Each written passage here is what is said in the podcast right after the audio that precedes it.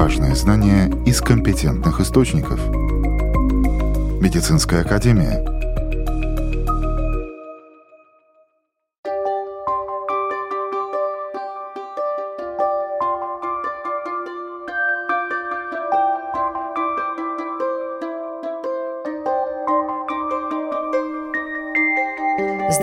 с вами Марина Талапина, в эфире программа «Медицинская академия».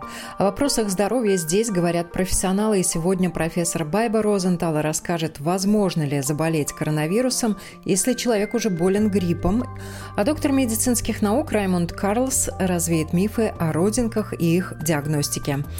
Также вас ждут новости медицины.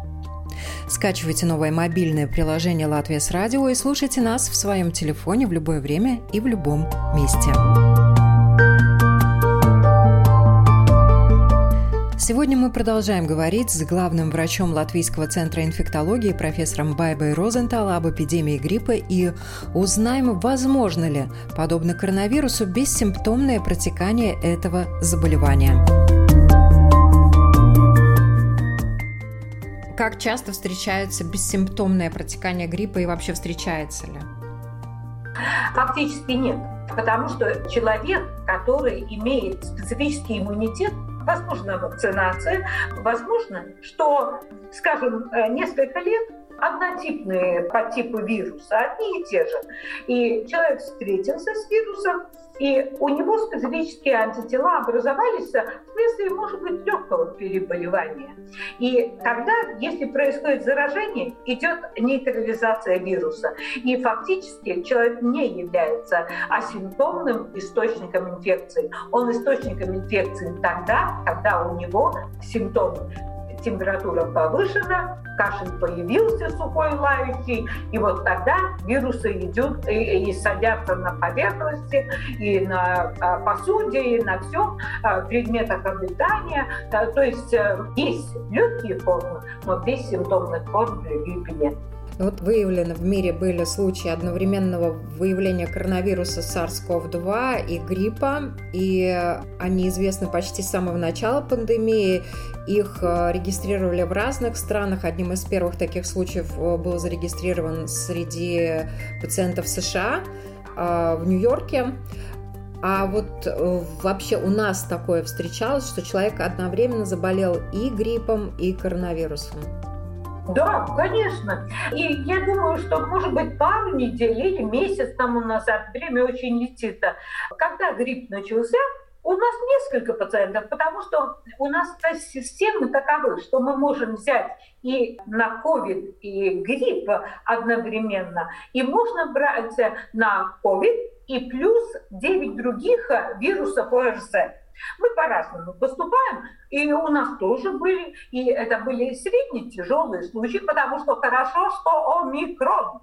Э, если бы это было вот то, что в США описано было, когда вирус гриппа при Дельта присоединился, и я еще больше скажу, а Дельта вообще вот сегодня докладывали лаборатория по данным самым последним Латвии, 1% вируса, который COVID Дельта один процент. Это, конечно, очень мало, да, но все равно он есть тут. И кому-то может попасться и дельта.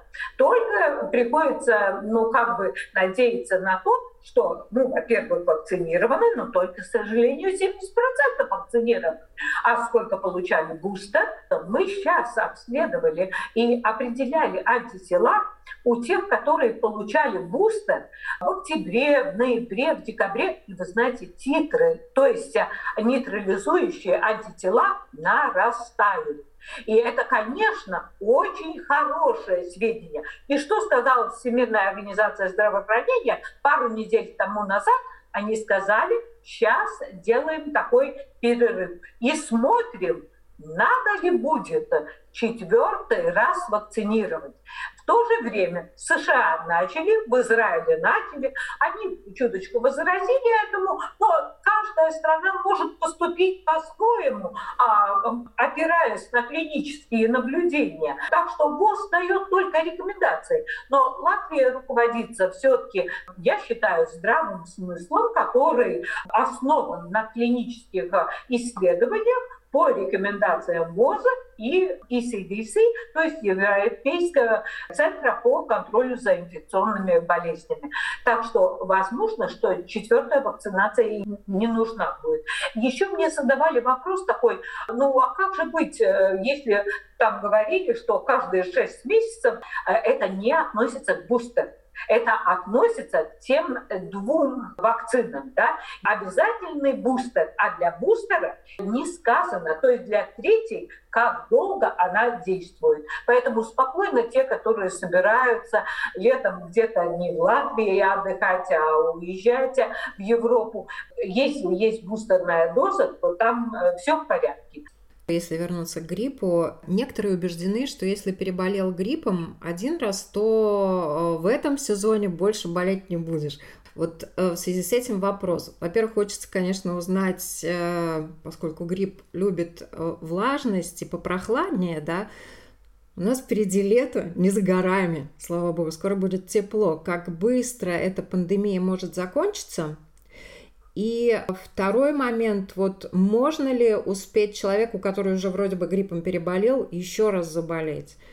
Теоретически мы правы, что один раз переболел, а специфические нейтрализующие антитела образовались, а потом вот получилось, что Б гриппом. Теоретически, конечно, и даже практически. Все зависит от того, какие будут климатические условия. Если сейчас резко пойдет потепление – то мы посмотрим по цифрам, которые очень четко подсчитывают и у семейных врачей, и в больницах.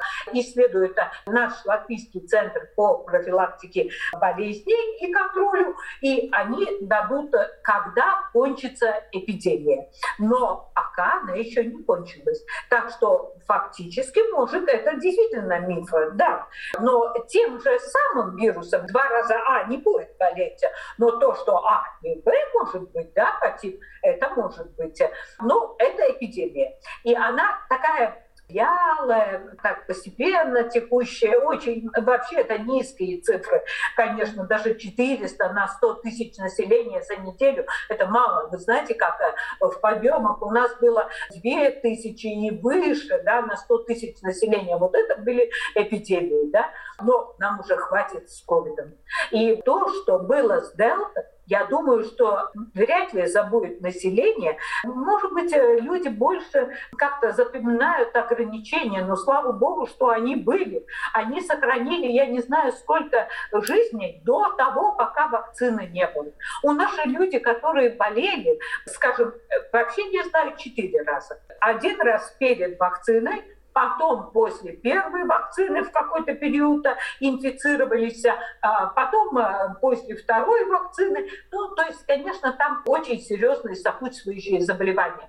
Но что надо сказать, что, во-первых, вакцинация, во-вторых, переболевание, как говорили, каждый следующий раз протекает легче.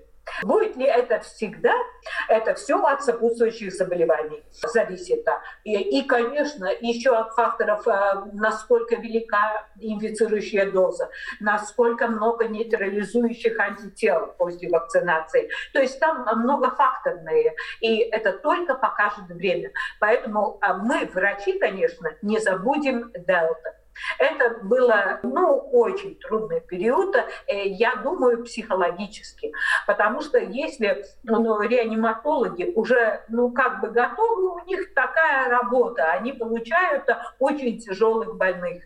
Но то, что у нас, например, в Центре инфектологии при Делта смертность была 9,9, ну, это фактически 10%. Из 100 пациентов 10 оставались уже не на земле. Поэтому это э, очень, ну, тяжело было. А сейчас, конечно, когда люди поправляются, когда мы можем помочь, ну, конечно, и хорошие вещи. Я очень надеюсь, что в следующем сезоне, в этом году, уже осенью, будут э, доступны противовирусные препараты, потому что есть противовирусные препараты. Их э, закупили для небольшого количества, их не использовали, там э, ну, было для стационарных, э, непонятно для каких, но у нас был противовирусный препарат все время, ремдесавир. Это рекомендован ВОЗом, и вы знаете, вот ремдесавир в то время, пока не было вакцин, сохранил сотнями жизней. Так что это действительно государство поступило очень правильно. Конечно, там был очень большой нажим э, со стороны наших специалистов и инфектологов, но это скажет каждый мой коллега, который ежедневно лечит этих пациентов. Да? Э, и сейчас есть пациенты, которые на ремдесавире, которые меньше, конечно, тех, которые кислородозависимые. Есть даже при омикроне с высокой температурой, выраженной интоксикацией, слабостью, а нет кислородной зависимости, нет поражения легких, не надо и ремдесавир. А у тех, у которых поражение имеется и легких, и кислородная зависимость, конечно, все получают 5 э, дней ремдесавира, и мы видим очень положительные эффекты. Так что сегодня, конечно, мы снабжены намного сильнее средствами, но надо на амбулаторном уровне, и надо очень-очень э, ценить семейных врачей, потому что те, которые болели но, слава богу, легко. Или даже средне тяжело. Они же все консультировались, все наблюдались, потом показывались своим семейным врачам. И семейные врачи справились с большинством ковидных больных.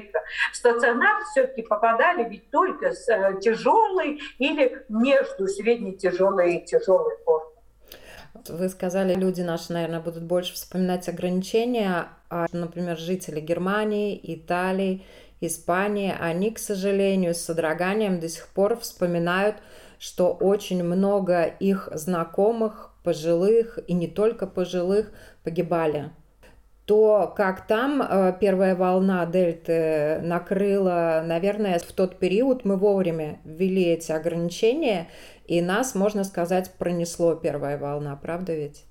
Надо сказать, что такой волны, как э, было, как вы упомянули, в Италии, в Германии, в Австрии, во Франции, э, ведь там все началось в 2020 году уже в октябре, в ноябре месяце. А у нас Первый случай ведь был 21 года, 8 марта. И то это был только COVID, мы просто не знали тогда ничего. И на первой волне фактически все пациенты были в центре инфектологии. И было порядка, мы всех проанализировали, там 150, 160, это же ничего фактически практически. А потом уже совсем развернулось по-другому. Я с вами совершенно согласна с тем, что, ну, там, конечно, говоря о Италии, были еще и другие обстоятельства. Это Северная Италия с очень высоким уровнем медицинской помощи. Но это были действительно очень преклонного возраста, с многими сопутствующими заболеваниями люди, и часть из них даже не имела ковида. И они были декомпенсированы по основным заболеваниям. Но они пошли под ковидом. И поэтому там все перемешалось. Это сами итальянцы все проанализировали. Они знают все свои сильные и слабые стороны и не могут себе простить того, что там уровень там высокий медицинской помощи. Но, конечно, эта пандемия попутала все. Но как можно, скажем, стопроцентно правильно поступать с тем, чего не знаешь, э, чего впервые встречаешь. Поэтому я всегда призываю, и когда выступала, никогда не высказывала такой критики, потому что пусть придет кто-то и сделает лучше, и скажет, вот так надо, вы знаете, вот сейчас, конечно, упоминать, э, поскольку война, и это очень сенситивное, но есть такое выражение «после войны все умные», да? Вот э, после такой пандемии наверняка четкий анализ, большая конференция двухдневная, международная была в Страдонском университете, и в конце интервью я хочу сказать, что это неверно, когда мы говорим, что в Латвии больше умирали и так далее. Нет, как раз, если взять то, что говорит ВОЗ. ВОЗ говорит, средняя смертность где-то 1,2-1,5%. Ну, сравнивая, сколько положительных и сколько умерших. Да? Не сколько среди тяжелых, когда я говорила 10%, а среди всех зараженных. Так, в Латвии это было ниже 1%. Так что никак нельзя сказать, что в Латвии смертность. И надо, во-первых, быть объективными, а во-вторых, никогда не надо себя унижать. Я слушала германскую э, лектора, очень интересно выступала, да, так каждое предложение заканчивалось на конференции, ну, учитывая наши возможности, учитывая то, что мы э, имели возможность лечить, вы имели возможность и лечили, и получили лучший результат. Поэтому это совершенно неверные данные, когда говорят, в Латвии больше умирали. Никак нет. На вопросы Латвийского радио 4 отвечала главный врач Латвийского центра инфектологии профессор Байба Розентале. Буквально через несколько секунд новости.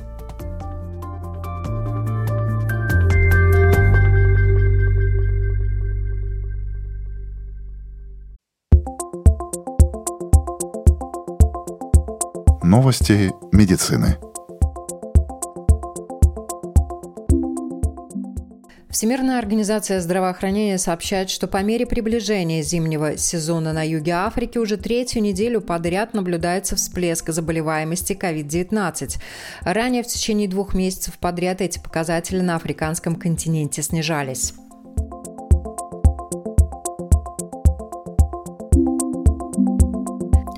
Эксперты призывают наладить утилизацию отходов, образовавшихся в ходе борьбы с COVID-19. Они угрожают здоровью людей и окружающей среде.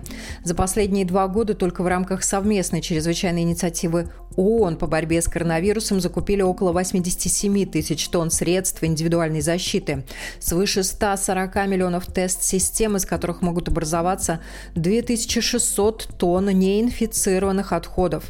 Кроме того, в мире было введено более 8 миллиардов доз вакцин, что привело к появлению еще 144 тонн отходов в виде шприцов, игл и контейнеров для их сбора.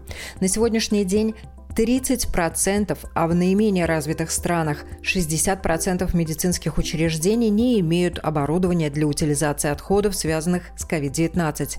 Горы свалок с иглами, химическими веществами и другими медицинскими отходами ведут к загрязнению воздуха, воды и почвы и распространению инфекций через вредителей, переносящих болезни.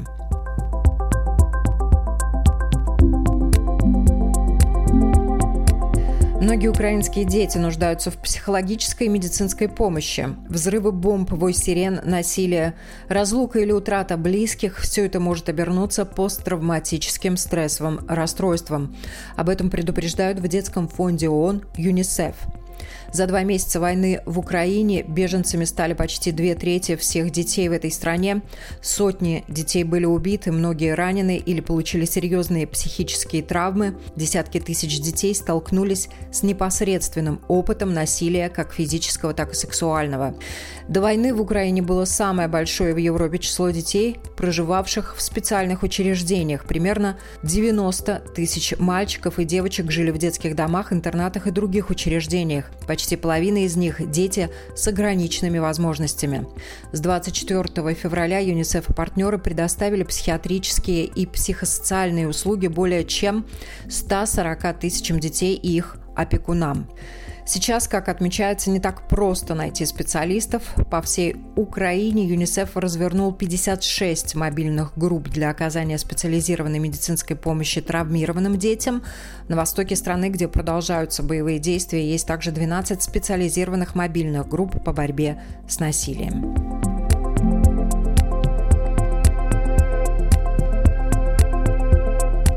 Простой анализ крови, который может сделать врач общей практики, способен помочь быстрее и точнее диагностировать рак яичников, особенно у женщин в возрасте до 50 лет. Как сообщает Medical Express, в исследовании, проведенном учеными из Манчестерского и Экстерского университетов, были изучены два типа белка и их уровень, которые могут помочь более точно идентифицировать рак яичников и спасти женщин от ненужных и часто инвазивных тестов и процедур. Полученные Полученные данные опубликованы в медицинском журнале Cancers. В настоящее время рекомендуется провести более крупномасштабные исследования, чтобы подтвердить выводы ученых.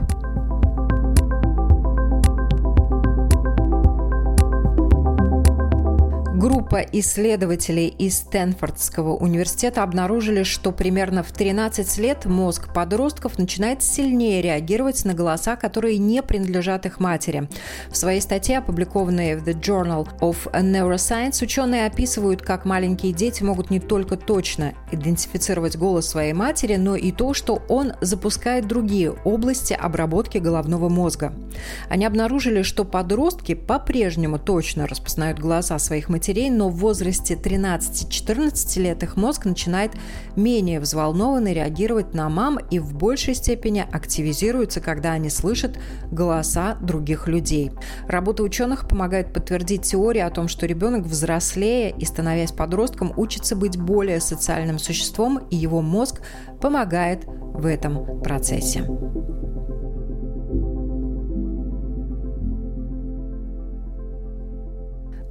Я напоминаю, вы слушаете программу Медицинской академии. Сейчас мы поговорим о диагностике кожного покрова.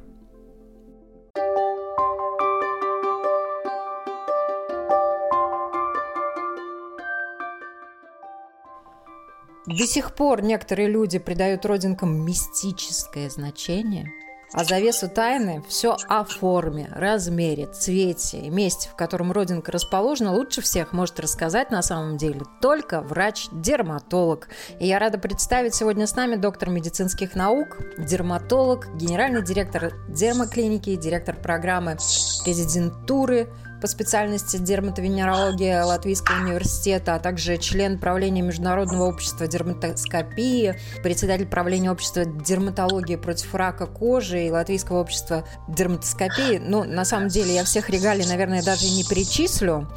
С нами э, Раймонд Скарлс, чему я очень рада. Здравствуйте. Добрый день. Итак, мы много говорили, говорим и будем говорить о родинках. Почему? Потому что если вас что-то смущает, лучше пройти диагностику. Правда, доктор Карлс?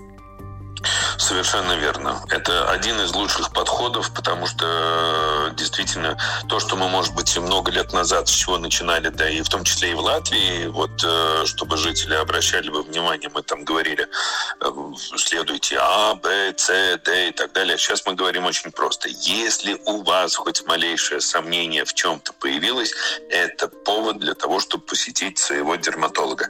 Делаю акцент посетить своего дерматолога, потому что очень рекомендую каждый год не менять своего дерматолога, а наблюдаться у одного. Почему? Потому что у этого дерматолога уже будет представление и уже знание о том, что происходит с вашей кожей до этого, и, соответственно, ему будет легче оценить, какие изменения произошли или не произошли за какой-то истекший период.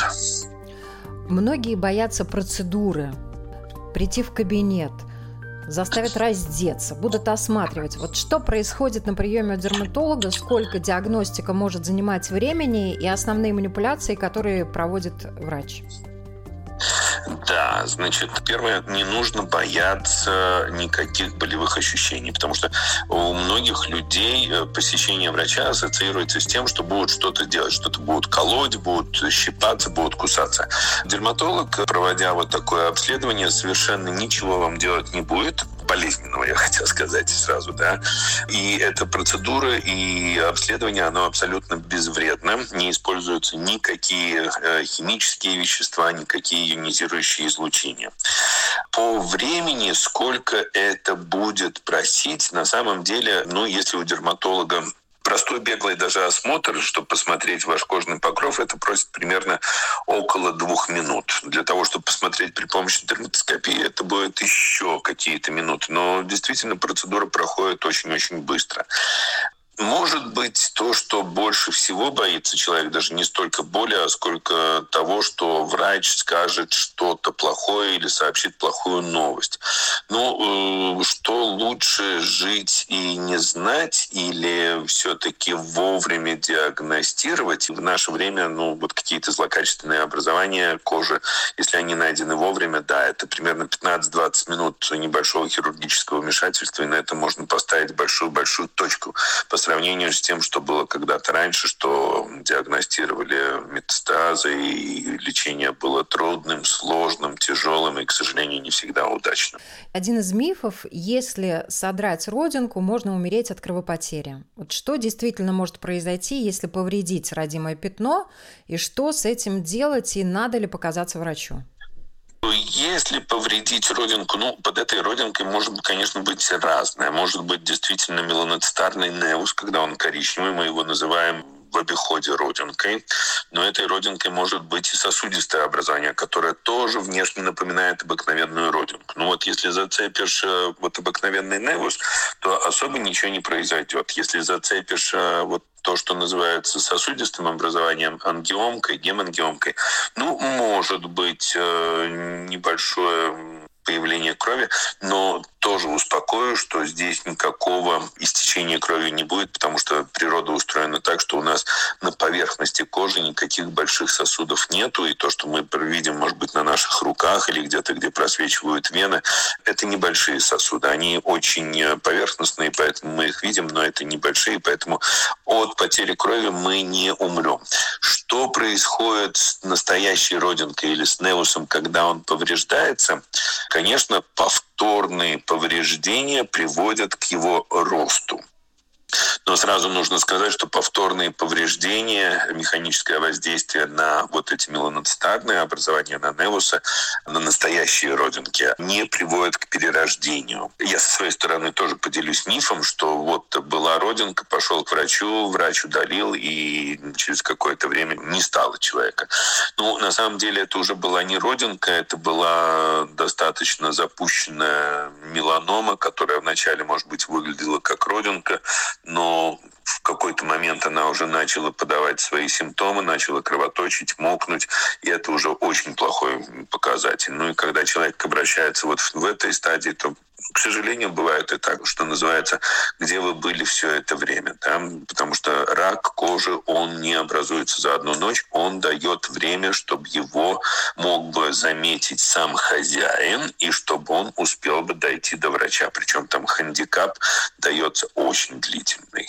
Более того, если вам доктор сказал один раз, что с этой родинкой все в порядке, эта родинка у вас уже длительное время, может быть, она с рождения, то там действительно можно спать спокойно и не волноваться об этом. Есть так называемые народные способы удаления родинок. Некоторые могут для этого использовать чеснок, уксус, чистотел, йод, концентрированный витамин С, касторовое масло, вазелин – там, морскую соль кто во что гораст. А, а кто-то у основания, я, кстати, таких людей видела, пытается обмотать волоском, перевязывает и ждет, когда вот эта родинка через некоторое время якобы должна пересохнуть и отпасть. И когда происходит контакт родинки с тем или иным веществом, или ее действительно пытаются обмотать э, волоском, обвязать и ждать, когда она пересохнет, вот что может произойти, если даже родинка исчезнет или не исчезнет, и уж тем более, если она деформируется или как-то будет повреждена, надо ли обратиться к врачу за помощью и за диагностикой? Ну, первое я добавлю в этот список еще можно по методу э, Тома Сойера поступать, когда в полнолуние с дохлой э, кошкой нужно идти на кладбище и совершать определенный обряд. Э, это было для борьбы с э, бородавками хороший метод. И то, что вы назвали, это тоже очень часто применяется в народной медицине и в других э, каких-то случаях как борьба с, именно с бородавками, вирусными бородавками. Некоторые из этих э, методов, я бы сказал, бы, что, может быть, у них даже есть какое-то рациональное зерно. Ну, например, чистотел и бородавки. Но если мы говорим о других новообразованиях, о которых мы не знаем, что это за новообразование, ну, я бы все-таки советовал бы э, подходить из соображений любить самого себя, во-первых, потому что, ну, не навредить. Таким образом, человек может действительно навредить. И номер два, я всегда говорю, ну, мы сами себе машину, наверное, не ремонтируем, особенно в последнее время. Есть специалисты, которые этим занимаются, но все же мы это, ну, доверяем все-таки специалистам. Ну, доверьте вот этот процесс диагностики и э, качественного современного удаления удаления, если хочется что-то удалить, тем людям, которые этому учились 6 лет в ВУЗе, потом 3 года в резидентуре, и потом они учатся и продолжают э, делать, в принципе, каждый день. И они это делают каждый день. Ну, самолечение это, конечно, хорошо, но я не думаю, что в наше время это самолечение будет дешевле, нежели потом лечение результатов такого самолечения. Ну и сегодня у дерматологов есть достаточно много инструментов, способов, э, которыми можно удалить родинку. Тут тоже, наверное, они заслуживают внимания. Да, ну, конечно, этот арсенал очень большой, но еще перед тем, как что-либо дерматолог будет удалять, он еще будет использовать арсенал тех диагностических методов и э, оборудования, которые удостоверят и которые повысят вот эту надежность, что удаляется действительно доброкачественное образование, что удаление не приведет к каким-то ухудшениям э, кожи и самого здоровья этого человека. И более того, в наше время возможно настолько ранняя диагностика. Представьте, диагностика новообразования, размер которого составляет 0,6 на 0,9, то есть не полный миллиметр. Да, и такое образование тоже возможно определить и диагностировать с очень большой точностью. Так что, ну, еще раз призываю, доверьте свои новообразования тому дерматологу, который занимается именно вопросами новообразований. И важно все-таки, чтобы это был врач, а не косметолог, я бы сказал, что на самом деле у нас э, очень даже неплохо. Почему? Потому что косметологи, у них есть вот это чувство самосохранения и ответственности за то, что они советуют. И в отличие, может быть, от других стран Восточной Европы, где косметологи очень э, активно занимаются удалением каких-то новообразований, очень часто, к сожалению, не имея полного представления о том, что они делают, то в Латвии такого нету. И косметолог точно так же, как парикмахер, точно так же, как визажист, точно так же, как, допустим, э, массажист, это те специальности, те профессии, которые видят своих клиентов, и они могут заметить какие-то изменения, на которые, может быть, даже э, сам человек ну, не всегда обращает внимание, потому что проходит какой-то небольшой интервал времени, и за этот интервал времени тогда эти изменения можно увидеть лучше, нежели когда человек сам на себя смотрит каждый день. Он этого не замечает. А эти специалисты, ну, они это замечают, и они действительно тоже работают очень качественно. Во всяком случае, ну, с рекомендацией к тому, что нужно обратиться и нужно действовать. Еще один вопрос. Много родинок на теле повышает риск рака кожи. Так ли это? И как обладателям большого количества родинок лучше всего контролировать ситуацию? Абсолютно верно, это не миф, это реальность, подтверждаю. И как поступать в таком случае? Опять-таки обратимся к тем возможностям современных технологий, какие существуют. Это так называемое фотографирование либо картирование поверхности тела, когда все документируется в виде фотографий. Эти фотографии в виде файла получает сам обладатель своих множественных э, родинок, и дома самостоятельно он тоже может наблюдать следующий раз, когда приходит он к своему дерматологу, дерматолог делает снова снимки и сравнивает, есть изменения или нет. Появилось или не появилось какое-то новое образование и изменилось или не изменилось уже существующее. И вот только таким образом, точно так же, как во всем мире, это единственный вот такой реальный путь, как владелец множественных э, новообразований на коже может сожительствовать и сожительствовать со своим хозяйством, скажем так, очень спокойно, потому что действительно он находится под хорошим контролем. И Последний вопрос нашей сегодняшней беседы. Как часто надо приходить на прием к дерматологу?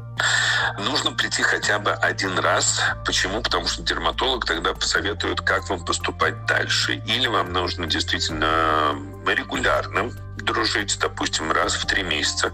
У вас много новообразований, у вас эти новообразования, ну, такие, которые дерматологу не нравятся. Обычно посещение рекомендуется раз в год, но бывают и случаи, когда у человека, ну, действительно на коже нету большого количества образований, буквально одно, два, три. И в таком случае дерматолог говорит, вы дома самостоятельно можете следить и прийти ко мне в тот момент, когда вы что-то заметили или что-то вам не понравилось. Так что три варианта. Регулярно, раз в год или по необходимости. И еще одна вещь, конечно, нужно помнить о том, что человек сам ответственен за свое здоровье. И два раза в год перед летним сезоном и после летнего сезона очень рекомендую дома совершенно бесплатно. Никаких не нужно оплачивать э, дорогих врачей, никаких направлений от семейного врача.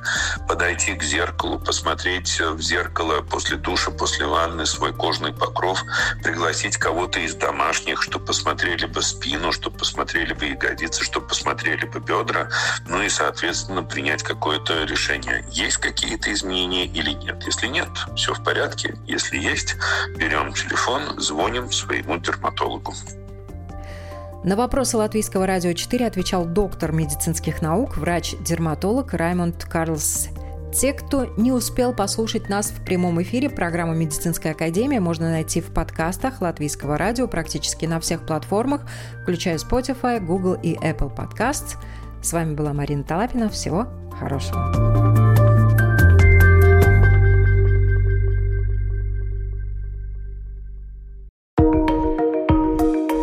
Важное знание из компетентных источников. Медицинская академия –